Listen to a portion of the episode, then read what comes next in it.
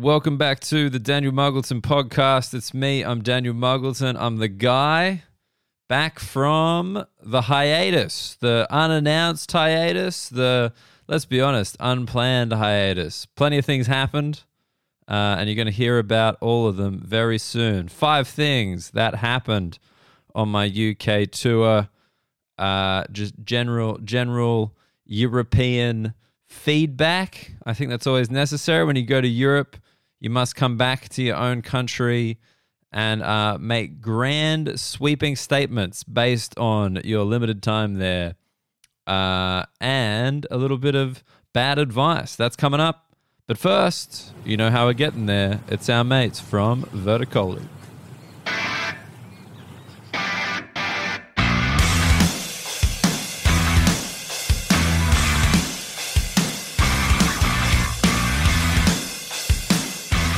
All right, last time I spoke to you, I was just about to embark on my first ever international comedy stand up tour. I mean, stand up comedy tour would have been pretty good, pretty good there in terms of word order. But yes, that's what I that's what I was about to do, and I've done it. And now I think you'd like to know five things that happened. I, I've been I've been working on that. Is that better? I've been doing the five things segment, and I was like, why don't why don't I give the why don't I give the word five things that like you know the the title five things that happen a bit more zip, and uh, that was that was the best I came up with. Five things that happened. Now it's kind of a you know uh, epic epic movie guy. What's it called? Trailer trailer guy. That ah damn it. There's a there's a term for it. There's a term for the guy that does the is it the epic trailer voice? Epic something with epic. Why do I want to put epic in there? Is epic in there? Ah. It's the it's the voice of the guy does the trailers like coming this summer, like that kind of I don't know. Either way, five things that happened. Number 1. Uh three people flew in from Europe to come see my shows. Um that look, to be honest, that absolutely floored me.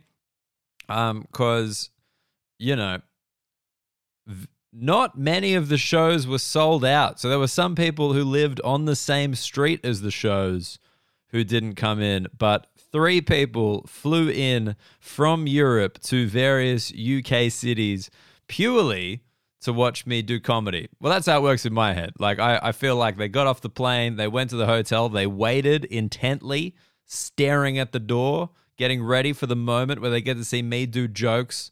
And then they left and they watched the show and were like, brilliant. And they went back to the hotel and waited for their flight home. That's how it worked in my head.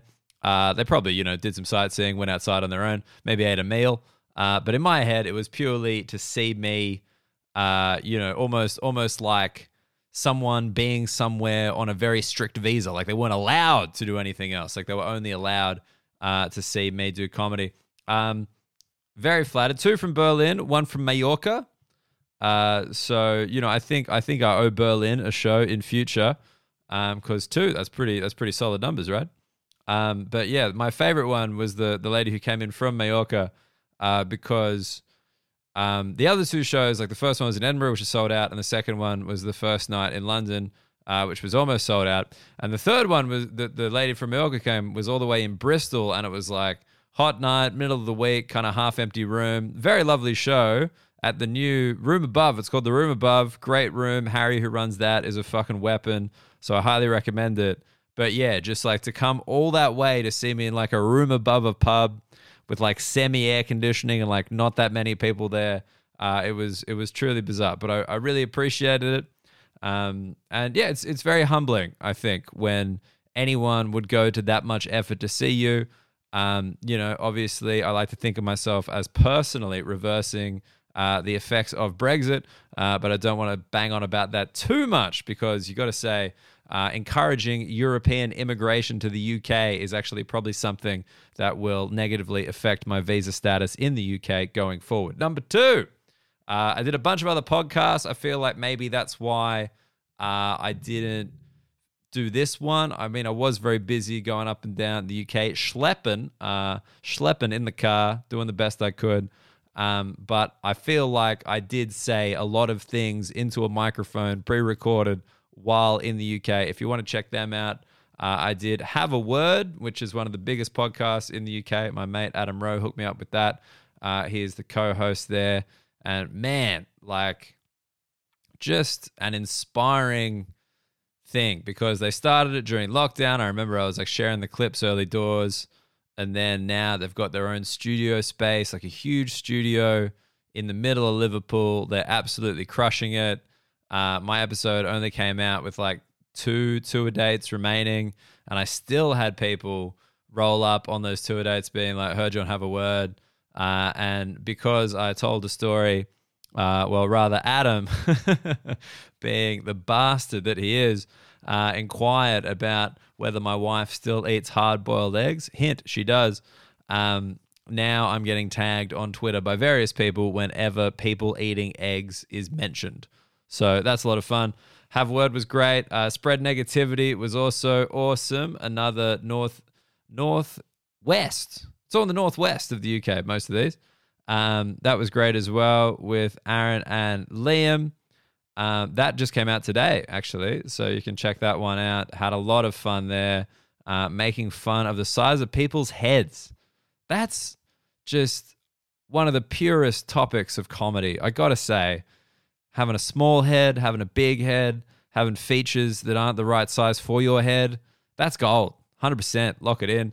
Uh, Dead Men Talking, uh, really excellent as well. Uh, my favorite bit of that was that Mary just had to kind of chill in the car because um, she was with me. My wife was with me on tour. Um, and she just had to chill in the car in Bolton, which is like a small northern English town. And she hadn't experienced those because when she was living in the UK, she had a job in London. She wasn't taking gigs wherever she could get them. Uh, so she wasn't used to being in a small English town that wasn't quaint, you know? Like in the UK, you go to the small town, you expect it like quaint, like kind of those small, like stone walls, rolling fields, like some kind of country living scenario. Whereas, like, the other small English towns are just small and a bit sad. There's there's nothing uplifting about them. There's nothing quaint or historical. It's just like, hey, this is where we can afford to live, and there's not much here. uh, that was really fun. Dead men talking, uh, dark humor. I think they'd say. Um, and yeah, just some truly disturbing videos. Like, I don't know if you guys can see the videos when you watch the YouTube clip of it, but there's just like a section where they show you like horrific online videos. And I was like, oh man, I've still got a conscience. That's awesome. I felt bad. Uh, and finally, this one isn't even out yet. Uh, Some Laugh. It's a Scottish comedy podcast. Uh, Mark Jennings, Stu McPherson on that. Um, super fun. Uh, they grilled me about the tracksuit thing, and uh, yeah, just really, really fun dudes. So go check that one out when it appears. Oh, and also um, some some classics that I've done before. Uh, Masters of Our Domain. Uh, that's with Milo Edwards and Phoebe Roy. It's about Seinfeld, which I adore. And I also jumped on Trash Future, Milo's other podcast, which is fucking massive. Uh, but I think that one is behind a paywall. There you go. That's the podcast update. See, I did podcast, just not my podcast. Genius stuff. Uh, number three, I got completely fucked over by a train strike on the first date of the tour. Uh, so basically, trains in the UK used to be somewhat reliable and somewhat affordable. I'm using somewhat fucking loosely there, but they've gone downhill big time. I'd heard about this online and I was like, you know what? London to Edinburgh, very reliable train. That's how I get up there. That's how I start the tour. Two days out, train cancelled. Train strikes are on just for that particular weekend. Oh boy. So I said, all right, let's be safe. Let's get the plane up to Edinburgh. It's a massive pain in the ass. Comparatively, it's more expensive. Luggage is an issue. You got to get to the airport, blah, blah, blah. But I thought at least it's reliable and won't be affected by train strikes. But bow. Guess how you get to the airport? It's a train. Yeah, it's a train to the airport. Guess what trains are also on strike? That would be the airport train. So, since our flight out was early, we had to figure out a way to get to Gatwick, which, being a London airport, is nowhere near fucking London. Uh, it's literally an hour and a half drive from the bit of London that we were staying in. So, we had to book a cab to the airport because that was literally the only way to get there. Uh, public transport would have taken three hours uh, which is generally the length of time it takes to get from London to Birmingham, which is a completely different city. Uh, so we had to book a cab to the airport, which, and let's just remember how weird the world is, cost more than the plane to Edinburgh. That's right. The cab from our house in London to Gatwick Airport cost more than two plane tickets from London to Edinburgh. That was the start of the tour. I'm not I'm not going to say it was a bad omen. I'm just going to say wow. What a way to just get fucked immediately. Like uh, Steve Hofstetter, who I've toured with, uh, supporting him on tour extensively, always has this saying that I have taken on board 100%. There's always something uh, which basically means when you do a show, when you're on tour, every single day, every single venue, there is always something that goes wrong, uh, something that doesn't go exactly as it's supposed to, something that you didn't expect to happen happens. And oh boy, was there something on that first day in London. Uh, oof. Don't worry, Edinburgh show sold out, was great. Excellent way to kick off the tour, but fuck me, we started on the back foot, didn't we? Number four, uh, I chose to do my second London show on the hottest day of the year. That's two years in a row, by the way. And during the Champions League final. And when I say during the Champions League final, the Champions League final was 8 p.m. to 10 p.m. Daniel Muggleton, How the Whitey Have Fallen at 21 Soho. Oh boy. 8 p.m. to 10 p.m. It's just the kind of thing. it's just the kind of thing where you wouldn't think about it in advance because like there was an English team in the final, so everyone was watching that, or just generally being outdoors because uh, it was a very late start to the summer this year in the UK. Coincided perfectly with the second week of my tour, um, but yeah, it was just it was just one of those ones where I'm like, I wonder why the Saturday isn't selling as well as the Friday. The Friday's going great. What's going on with this Saturday? Oh shit! So remember, there is always something, and uh, my favorite bit of that was, uh, as you know, I'm an independent comedian and I take a lot of pride in being an independent comedian and doing all this stuff myself to prove that agents really don't do much at all. But there was an agent at the show, and during the Q and A, she asked, "Why don't you have an agent?" And I, I said because I think I could do all this myself, but then did admit that an agent probably would have been like, "Hey, man, probably probably give." Uh, the 10th of June a miss. That's when the Champions League final is. That's going to cost a champion. Anyway, number five. Uh, during what was a promotional spot for my show, I did a little, little cheeky jumped up on a lineup show uh, before my own show just to sell some last minute tickets. Um, I was I was doing a joke. If you've if you've seen my old show, the White and Wrong show, uh, you've probably seen this joke. It's the joke about coming in my wife for the first time and how that was a nerve wracking experience because I'd never done that before, which involves uh, an act out, some air humping, fucking the air. I, I, chose to fuck the air instead of the stool. I know comedians have loved fucking stools for years now, but I thought, nope, the air is good enough for me. Uh, involves an act out of that uh, to to explain the situation, to give everybody a visual. And I've been doing that joke for like a couple of years. Never really had too much feedback from the crowd. But on this afternoon in Edinburgh, I start doing it. And this one lady goes, What is that? And I was like, What? And basically, I had a there in the in the crowd that day. There were two stag doos, which are bucks parties. They call them stag doos because they have to have their own fucking word for everything. That's the British for you. Uh, and also a 30th, a lady's 30th birthday. And what was happening was they were critiquing my air humping. I I had I I'm so annoyed. The venue films every show, but the camera's fucked up for that specific show. So there's no footage of this. Otherwise, I would have loved to share it with you. But basically, there is a seven minute stretch in the middle of my set where I'm trying to hump the air. The crowd are criticizing my technique, and I got increasingly self conscious. Because you think, like, you're humping the air, you're like, how hard can it be? Like, people, like MC Hammer does it as a fucking dance. Like, it's the, it's the easiest thing in the world. But no, apparently my technique has been garbage this entire time. It's a joke about uh, having trouble impregnating my wife. So that kind of got brought up as well. And it was just this hilarious where everyone was kind of critiquing me, but also encouraging me to keep humping the air. But I was starting to refuse to because I was like, this feels like bullying. oh man, it was so good. It was so funny. And it just reminded me, it just reminded me of British audiences, you know, just like Australian audiences would be like, he doesn't know how to fuck the air, but I'll keep that information to myself. But the British are like, hey, what?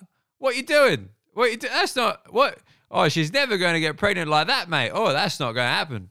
Um, I don't know why that British person was from the past yet watching me do comedy in the present, but you get the idea.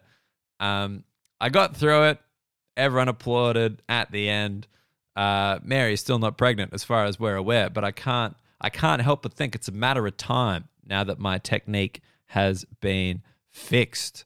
That was it. That was five things that happened on my UK tour.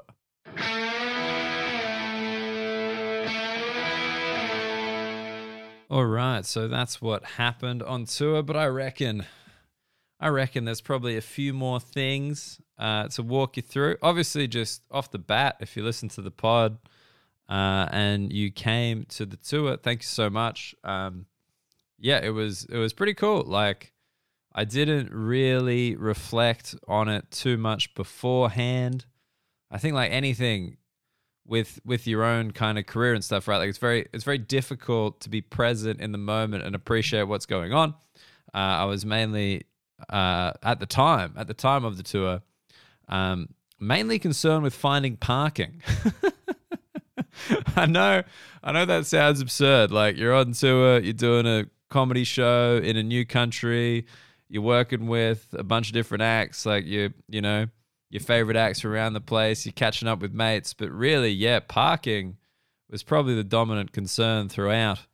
Um, I didn't realize this uh, because you know usually I don't hire cars in foreign countries. Like I think hiring cars overseas is always a very terrifying experience, especially because Australia is uh, one of those countries that drives on the left. The majority of countries drive on the right. Obviously, that was not a problem in the UK.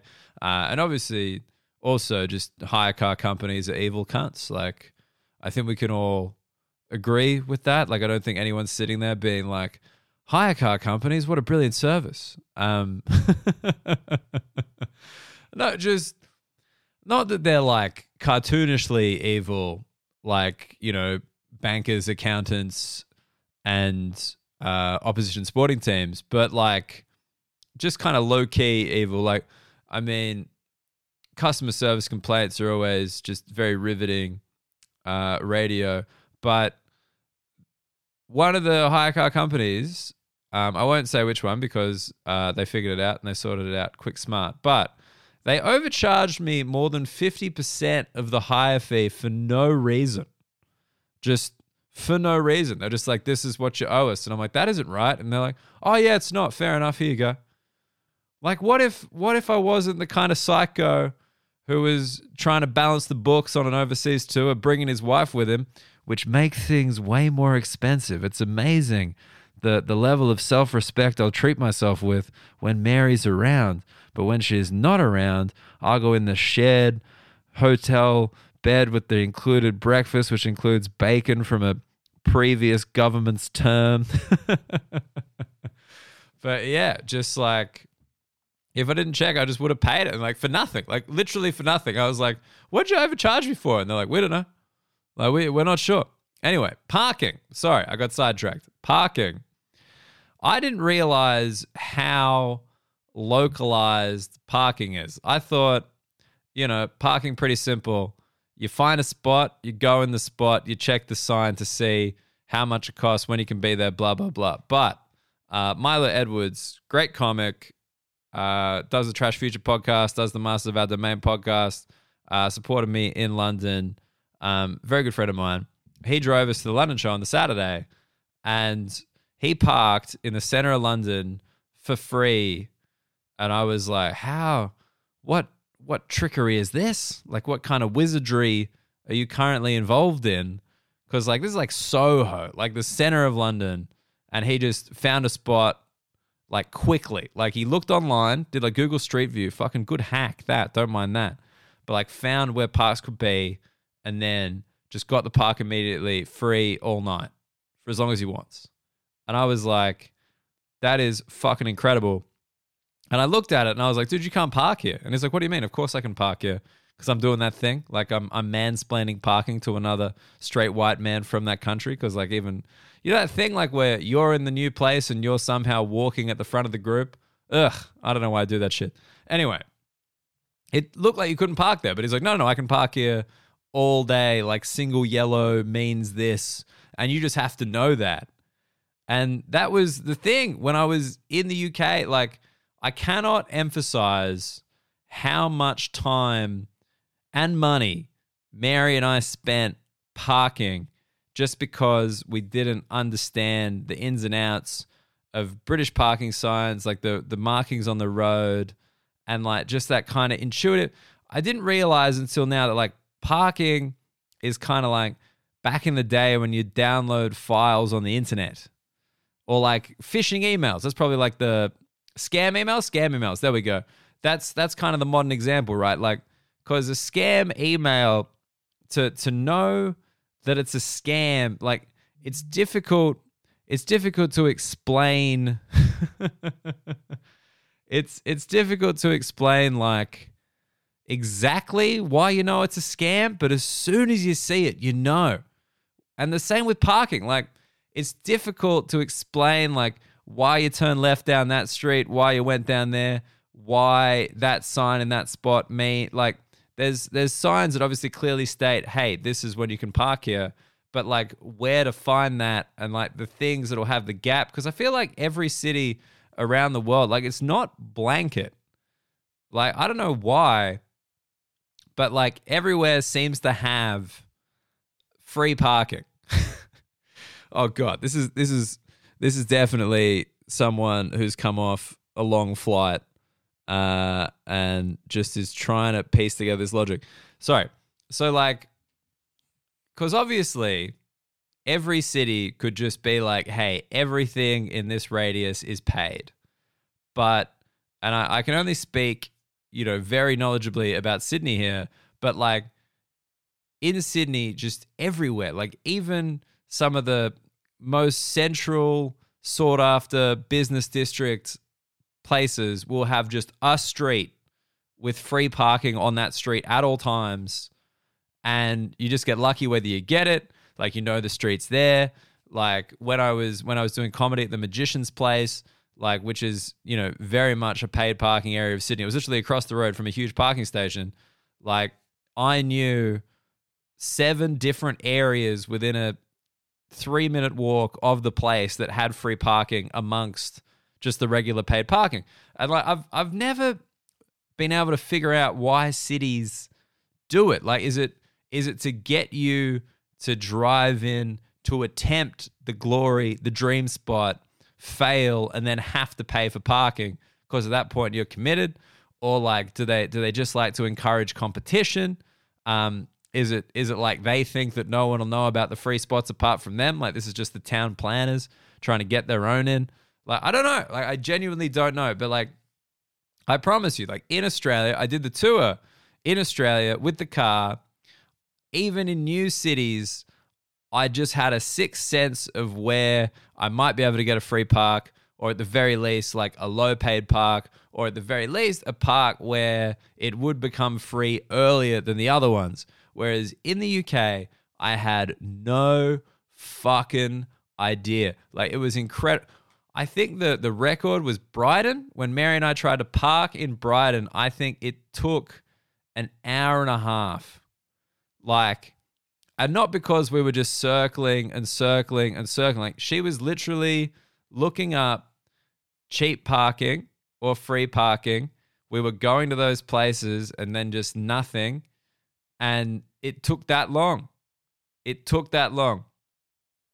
And it's really funny because you know on this on this tour I definitely felt not having an agent. Like I know or well an agent's probably the wrong idea. Not having a promoter like some kind of producer who just kind of knows how this shit works. Because like in Australia I kind of know how it works. But in the UK even though I lived there for a couple of years it is a foreign country. And like I know that an hour and a half, or like let's just say on average, 45 minutes. That's how long it'll take us to get to a city, find the park, get the car sorted, get to the hotel. I know that doesn't seem like a long time, but when you're on the road doing a show, you're in a new place every day, you're checking out of a hotel every day. So you're checking out at about 11 a.m., you're checking in at about 3 p.m., and you're on the road driving between places, having lunch, whatever, doing podcasts, let's be honest, between those times and losing that 45 like while it's not an insane amount of time but it fucks everything. Because that's when you would have had your nap. That's when you would have sent that email. That's when you would have tweaked that advertising. That's when you would have organized that thing. Like but you're just in the car and you're just going around and around and around and losing it I don't know who the person is who can look for parking calmly. It ain't me. can anyone? Has anyone ever met some fucking sociopath who doesn't get like emotionally abused by the lack of spots?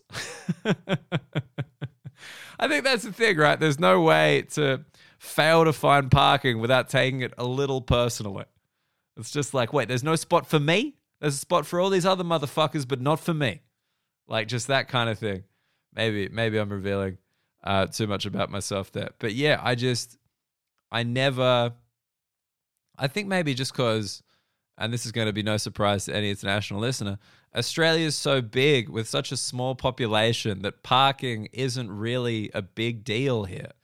Like, getting free parking is always like not if you're in a, if you're in a city in Australia, getting free parking isn't easy, but it's certainly not impossible. And there's always the option to pay, and it's not that expensive. Whereas, like in the UK, like I think I'm trying to think. Basically, the average for parking was maybe 20 to 25 pounds overnight, maybe 30 in some places, and like the hotel room itself was like 55. so you, you're paying like as much for your car to be in a space overnight as you're paying for a person to be in a room overnight. Because, like, you know, two people split the room, blah, blah, blah. That's like basically half half. It was crazy, man. And like, it's just, I don't know what it is. It's just like, it's just like with that file downloading, like, it's, it's just these intangibles that you can't really explain to anybody. But it's like, yeah, Brighton's another great example because, like in Sydney, you got to park by the beach. Like that's probably the hardest place to park in Sydney, by the beach. And like basically, you're like, I know the further I get away from like the flags, like the flagged area of the beach, the patrolled area of the beach, the easier it's going to be to park. So you can kind of go up and down, like up up the beach, down the beach. So you're still on the coast, but further away from that bit, or you can go further away from the beach, like kind of into the city. And Brighton, like we went fucking everywhere. Like, and just everything was paid. Like, you just never stopped being paid like two hours maximum. And we needed it for four because, like, you know, we, we couldn't move it again before the show or whatever. And just like, you, it's so hard to find that information online. Like, like, because you know, Mary's doing the navigation thing. I'm getting frustrated. And she's like, What do you want me to put in? And I'm like, Free parking spots, Brighton. And then you hear that back in your head and you're like, That's fucking crazy. Like, nothing's coming up. nothing's coming up with that. Like, it's just going to be a bunch. And it is. It's just sponsored ads from like parking stations where it's like, Hey, low overnight rate, 40 quid. And I'm like, 40 quid?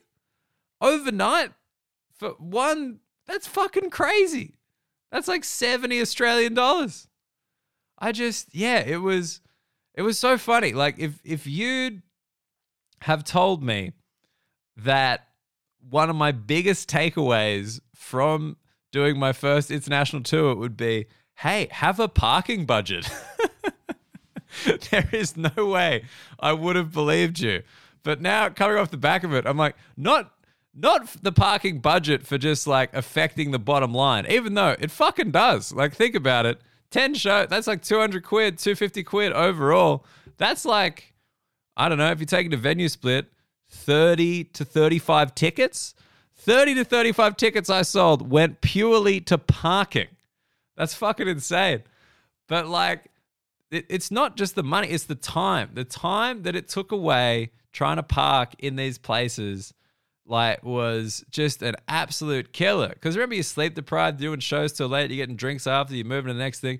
Like time is the most precious thing, and you're spending so much of it just driving aimlessly through towns you've never been to before, being like, "Is this free?" Like, there's there's no there's nothing more parking in a foreign country than getting out of the car in a spot with the engine still running and both of you just staring at this sign, which anyone who's from there would glance at and understand immediately. But you're there just staring at it like a dog speaking a foreign language. And you're like, what could this possibly mean? oh, man. So I know I know that's like a niche thing to talk about, but like, what's the point of having a podcast uh, unless you use the opportunity to be like, hey, you know, you know what's a thing about stand-up comedy on the road, touring life, yo, uh, that you never hear. Parking, motherfucker, parking. That's the that's the big one. Um, sorry, just another another quick one on on my wife. I feel like she's going to come up a bit, given she accompanied me on the entire tour. Uh, we just flew back uh, two days ago, and I wanted I wanted to run something by you uh, like obviously you can you can reach out to me via the various forms of social media or the email addresses. If you're the OGs, you know how it is. If you're if you're the the only Dans, the ODs, that's the one I'm looking for. Or, or if, even if you're a muglet, you know how to reach me, Dan at danielmuggleton.com.au. I just wanted to I just wanted to throw this out there to you, see how you feel, come back at me. So we flew home, and you guys probably uh, don't know this unless you live in Australia, but um, when you fly from the UK to Australia, it's two flights generally. There's now a direct from London to Perth, but we live in Sydney, so it's two flights, but sometimes it's the same flight. So it's called, generally, it's QF1 and QF2. I think those are the Sydney ones anyway, where you fly from Sydney to Singapore, Singapore to London, London to Singapore, Singapore to Sydney. Um, and basically, it's the same plane, you just have to get off while they clean it, then you get back on the plane. So I think it's about seven hours, eight hours to Singapore, then about 14 to London.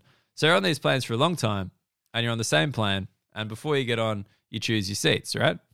And Mary handles my flight check ins and seat choosings because uh, I've proven incapable of doing it in a timely fashion. Um, and for the flight home, she chose the same seats on the plane, both flights. And like not like good seats. This wasn't like, oh, exit row or like in that little top bit, like you know, the A380 where you go up the stairs, there's a little top bit where all the fucking like the VIP section. I got in there once. I never knew how to get back. It was incredible. Um, I think because like there's stairs or something, there's no old people or children, so it's really a win. Uh, they just can't handle the, the, the, stairs getting up. They're like, fuck it, keep them on the ground floor where it's safe. Um, it's inaccessible, is what I'm saying. And isn't it shocking that that's where I choose to spend my time? But she chose the same seats 63A, 63C. We did the move where, you know, there's two of you, there's a three, four, three seat configuration. So you play A and C, leaving B available. What kind of fucking psycho chooses the middle seat on the aisle? And you hope to get the poor man's business class, which is obviously an empty chair next to you. Uh, Worked on the second flight, didn't work on the first one. We're not monsters. Like, obviously, if someone chooses the middle seat, then we're like, hey, we actually know each other. Would you like the aisle or the window? So one of us suffers in the middle. that's how that works. But the same seats. Like you're on this plane for 22 hours in in two incredibly long blocks and you don't want any variety at all?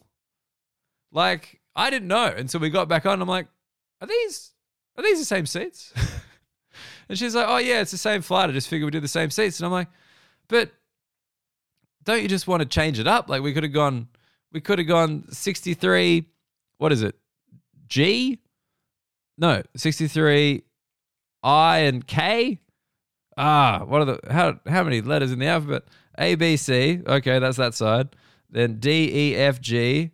Oh, H I J. We could have got H and J. We could have got across. Just checked it out, seeing what that that flank of the plane was doing. But yeah, she picked she picked the same seat. I I found it baffling because I was like, if there's if there's anything I could have in the world right now in between these two mammoth flight times, it would be variety.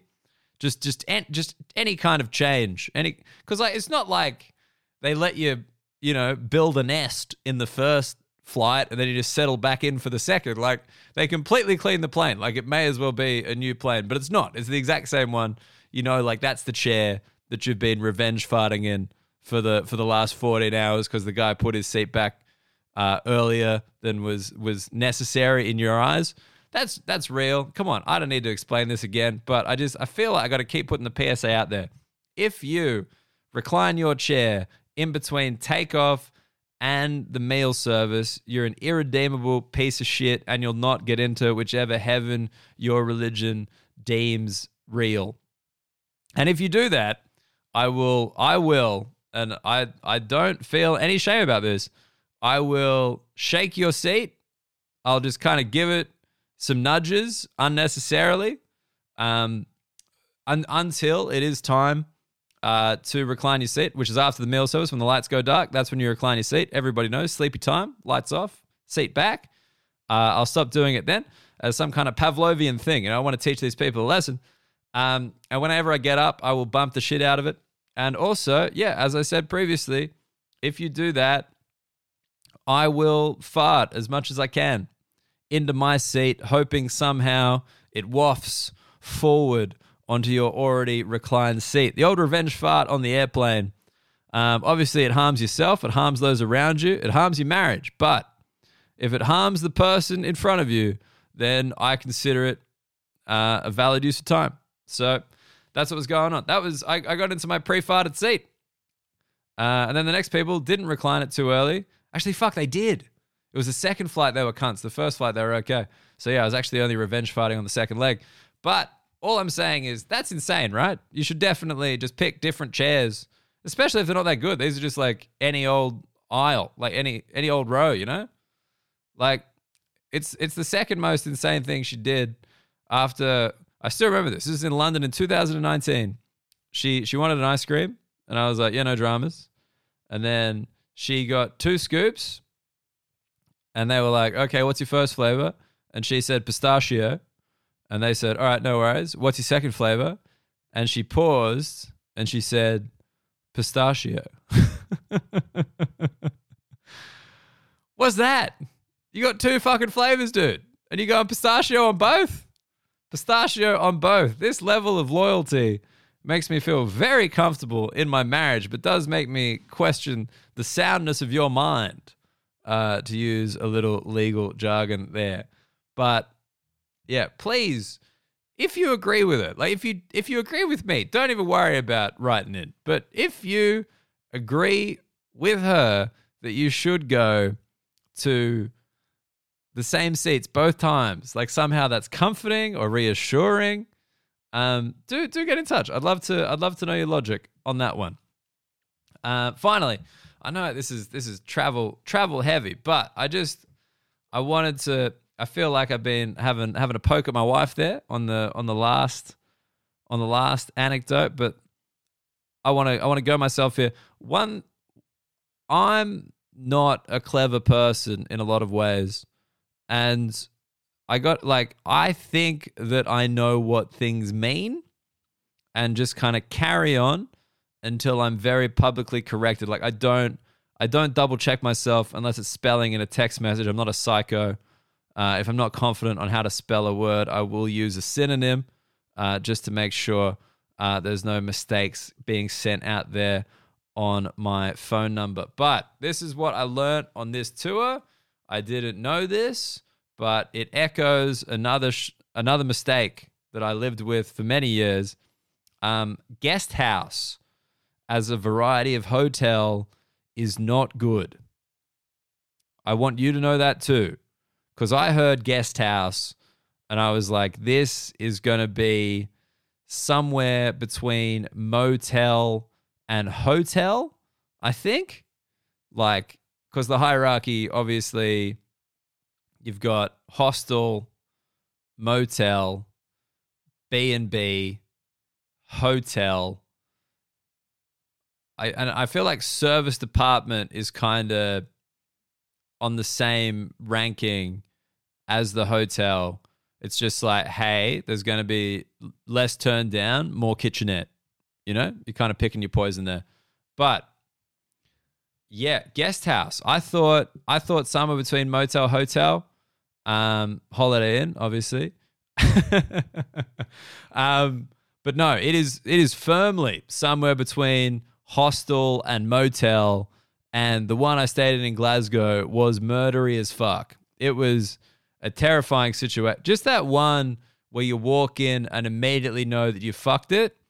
And it's it's always with those ones where there's no chance of canceling the booking. Like it's never it's never that one with a simple cancellation policy where they won't care. You can get your money back. You'll find somewhere else. Nah, it's always like, brother, you are locked in. We've got your credit card details and a gun to your dog's temple. Um, so we've got you in the triple room. It's always the triple room. The shittier the accommodation, the more they will put two people in a triple room. It's like, we know this is a dump, but here's an extra bed for your suitcase to lie on. I don't know what. On this trip, it happened all the time. Like, it was like, there's just two of us. We just need two beds. And they're like, no, no, no. Here's a double and one single over there uh, for the murderer to lie in while he waits for you to come home. This place was so murdery. It was a guest house. We did two guest houses. Both of them were fucking bizarre. And I, I it reminded me of when I thought direct factory outlet meant that like it was direct from the factory. Like this isn't the shit that the regular customers are getting. This is like this is the top end stuff. Like I always used to go to Adidas factory outlets thinking I'd get tracksuits that you know, don't even make it all the way to the originals flagship store. I was like, hey, we're on here. Like, this is direct from the factory. This is the good shit. This is pure. You know, just like somehow in my head, it's kind of like, you know, not not quite like off the back of a truck kind of scenario, but just like it's it's it's failed to be you know, besmirched by the impurities of public consumption. Like this is straight from the factory to you. It's farm to table. That's what it is. Fuck, I'm such an idiot. It's farm to table. That's how it worked in my head. It's like, don't worry, no preservatives. These chickens are running free. Farm to table, bitch. Like this tracksuit is coming directly from this artisanal seamstress to your back. Like that's where it's going. And yeah, just like so wrong. Factory outlets aware look, I don't I don't know exactly how to describe just like if if there was some inbreeding amongst the garments, that's when like that's the clothes you get at the factory outlet. Like just the kind of clothes that like, you know, have webbed fingers, um too many toes. Like that that's what you know what I mean? It's just like a tracksuit top and another tracksuit top from the same family, like not even second cousins, like first cousins kind of level gross, like a royal family type scenario. Like they fuck, and then the offspring of that is what you can buy at the direct factory outlet. And that is what the guest houses were. They were grim. And like the first, I, I need to go on about this Glasgow one just because. Sorry, sip necessary. Still stun, still kind of jet lagged. So the Glasgow one, I just need to talk about that because I had like a bad feeling. It was like that thing where you walk in and the the clerk is like he doesn't say anything rude, but like he hates you and doesn't trust you. Like just that thing where it's like he's looking at you like like a he just he just looks at you like you're gonna try and do something. Like how many times has this guy been burned that when a married couple with luggage walk through the door, he's like, these guys are gonna try and do something here. They're gonna steal a towel. That something's gonna happen, you know? And I'm trying to find a toilet. There's no toilet in the in the check-in area at all. None. Not a good sign. Because there's a breakfast area in the check-in bit. So you can eat there, but you can't shit there, which is is not a good that's that's again, we don't trust you. Like we don't like we offer beds, not trust. You know, like we're gonna the locks on your doors are to keep you in to stop you screwing up our beautiful guest house. Um, and then I, I left to go to the sound check for the show, and I walked out this door, and he like chased me. He's like, "Hey, hey, sir, hey," and I was like, "What? What's up?" And he's like, "You can't go through the door," and I'm like, "What?" And he's like, You can't go through that door. And I'm like, But it's a door. And he's like, Yeah, but it's a fire door. You can't go through the fire door. And I'm like, But aren't fire doors purpose built to go through? Like, that's why he's like, It's a fire door. You can't go through it. And like, this is like, I'm 10 meters away from him. He's like kind of yelling at me in the street. and I'm just standing there, just like, But I've already gone through it. Like, I can't. I can't go I can't go back. Like it's it's over. Like it's already happened, dude. Like I'm I'm sorry that I used the wrong door. I won't do it again. And he was just like just again just like so disappointed in me. He's like I knew it. I knew you were to fucking hurt me the second you checked in. Man.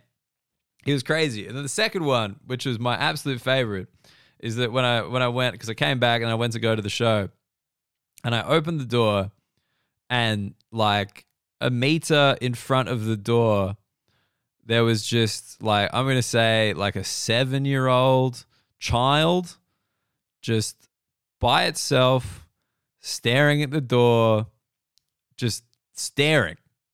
And I opened the door and it said nothing.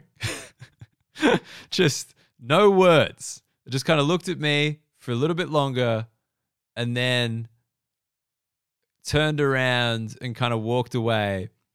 And it was terrifying. Like it was genuinely like obviously if it was twins, that's the most terrifying. But as far as single children go, and single kind of sounds like a relationship status there. I promise it's not. But as far as single children go, like this was the most terrifying option because it was a ginger kid. It was a ginger male kid. And like, yeah, I didn't realize until I saw that, but there's a definite hierarchy in terms of scary children.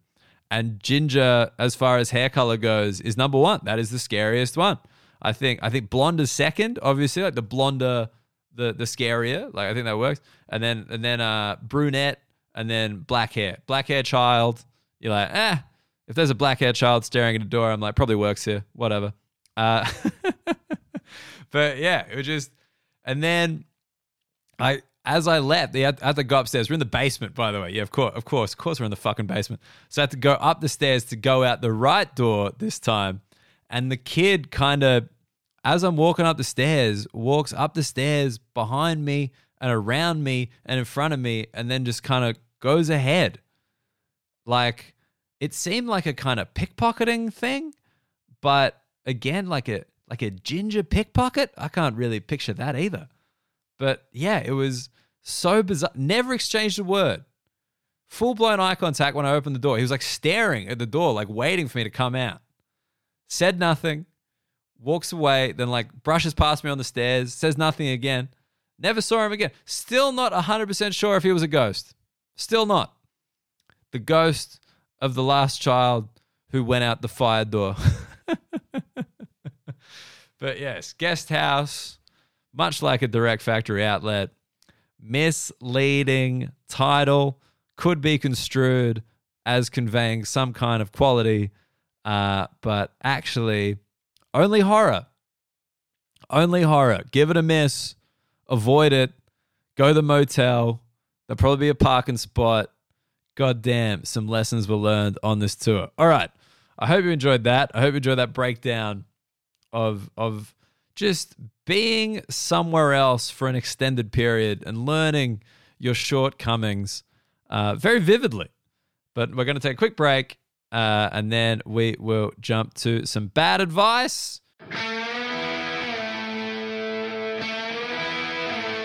All right, before we get out of here, it is time for everybody's favorite consistent segment. It's a little bit of bad advice. Stay a while and listen.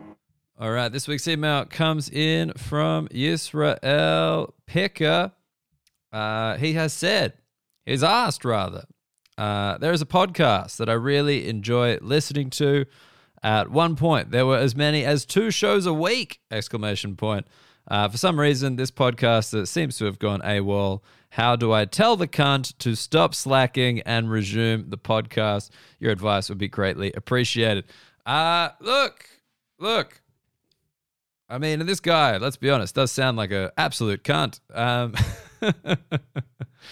I think I think sending him uh, emails for segments of the podcast uh, that he can respond to is a great start, great starting points. Uh, I would I would also I would also like to take this second to apologize. Just assuming, I mean, by God, imagine if he was talking about another podcast. Imagine if I've heard this and be like, he's definitely talking about the Daniel Muggleton podcast. That's what's happening there. And no, he's actually talking about another podcast. Um, that would be uh, one of the greatest uh, moments of embarrassment since I got uh, critiqued for how I fucked the air. Um, but how do I tell him to stop slacking resume? Um, you've done it, mate. We're back in. I'll be honest, it is 1 a.m. on Tuesday. This thing goes out in about five hours. And I think without this email, I might have been like, oh, can I? I'm so jet lagged. Do I really want to get into another weird sleeping pattern? But we're back in, we're going. And look, one thing that I think I, I just want to, I do want to say sorry. Um, with the tour, things were, you know, just the parking as a great example. Just my, my time was taken away from me in ways that I didn't really envision going in. Uh, I didn't I didn't pre-record episodes. I think if I'm going to go on tour again, that's what I'm going to need to end up doing, uh, or really carve out days where I have a I have a day off. Because in this one I didn't. I think I had one day from June 3rd to June 14th that I did nothing. And to be completely honest, I thought I owed that to my wife to spend some time with her and uh, kick around the UK countryside in a kind of positive fashion. So that's what I did. And if you don't like it, you can fuck off. Nah, I mean, I, I think everybody who listens to this would understand that's a reasonable use of time. Um, so yeah, I got to figure it out. I got to figure out how I'm going to do it going forward. Um, I also, having done all these amazing podcasts in the UK, I highly recommend listening to all of them, by the way. Uh, I, I've definitely seen what level of professionalism can be brought into the podcast world. It doesn't just need to be a man in his basement ranting uh, for a full hour at various points on on Monday night for a quick Tuesday morning release. Uh, there's stuff that can be done, and I got a few ideas, and I think I'll be bringing them forward. But I think the main thing uh, I'm going to do is I'm not going to overpromise two episodes a week was cool when I could do it, and during comedy festivals, I could. Uh, I think during the Edinburgh Fringe in August, I might be able to get that happening again. Uh, and I think, you know, there will just be times when there's uh, a friend of mine who'd be a great guest on this podcast, and I can grab him and we can do an episode. But I think what I have done with this podcast in the past is overpromise and under deliver uh, which is corporate speak, but also a very eloquent way to say that. And I think I'm very guilty of it. And I think it's because I want to give you guys so much and I underestimate just how little time I've got. So, what I'm going to do is I'm in Sydney for the month of July. I've, I've worked very hard to make sure I don't leave the city uh, so I can get on top of everything and with that in mind, there will be an episode every Tuesday during that time. I promise that. I won't promise anything beyond it because I don't know if I can keep that promise. But Tuesdays, lock it in. Yisrael, you can rely on it. I think I say they get released at 6 a.m. Sydney time. I don't know why I do that. I don't know why I picture in my mind that there's some lycra clad motherfucker going out for the sunrise in their weird little bike gangs, listening to the Daniel Muggleton podcast, listening to the podcast that is just the exact opposite of getting up early and seizing the day. But that's that's when I put it out. That's when I put it out. But as always, please do subscribe uh, because you know it is going to be a little bit chaotic. I think that's how it's going to work with this style of podcast and with this style of person. This is who you're dealing with. This is a person who, while on holiday before entering the UK, thought to double check his entry requirements to the UK. it was all fine, but I think most people would probably do that before leaving Australia, not in Spain, you know? So I'm not a particularly prepared person, uh, but I hope you enjoy the podcast. Thanks for getting in touch, Israel. That did actually make me laugh, that email. That genuinely, call it when someone misses your podcast and at the same time calls you a cunt. Um, those are my people. Those are the people I do this for. Those are the people who enjoy my comedy. So I definitely appreciated that. Uh, with that in mind, uh, we should wrap this thing up.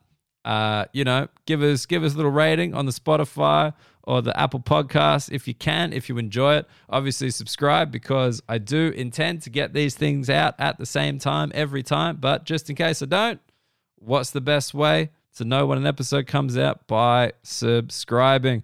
As always, if you want to get in touch with me, Dan at danielmuggleton.com.au. And I left this right till the end. But if you are in Sydney, I've got an encore show coming up at the Comedy Store July 14th, 7 p.m.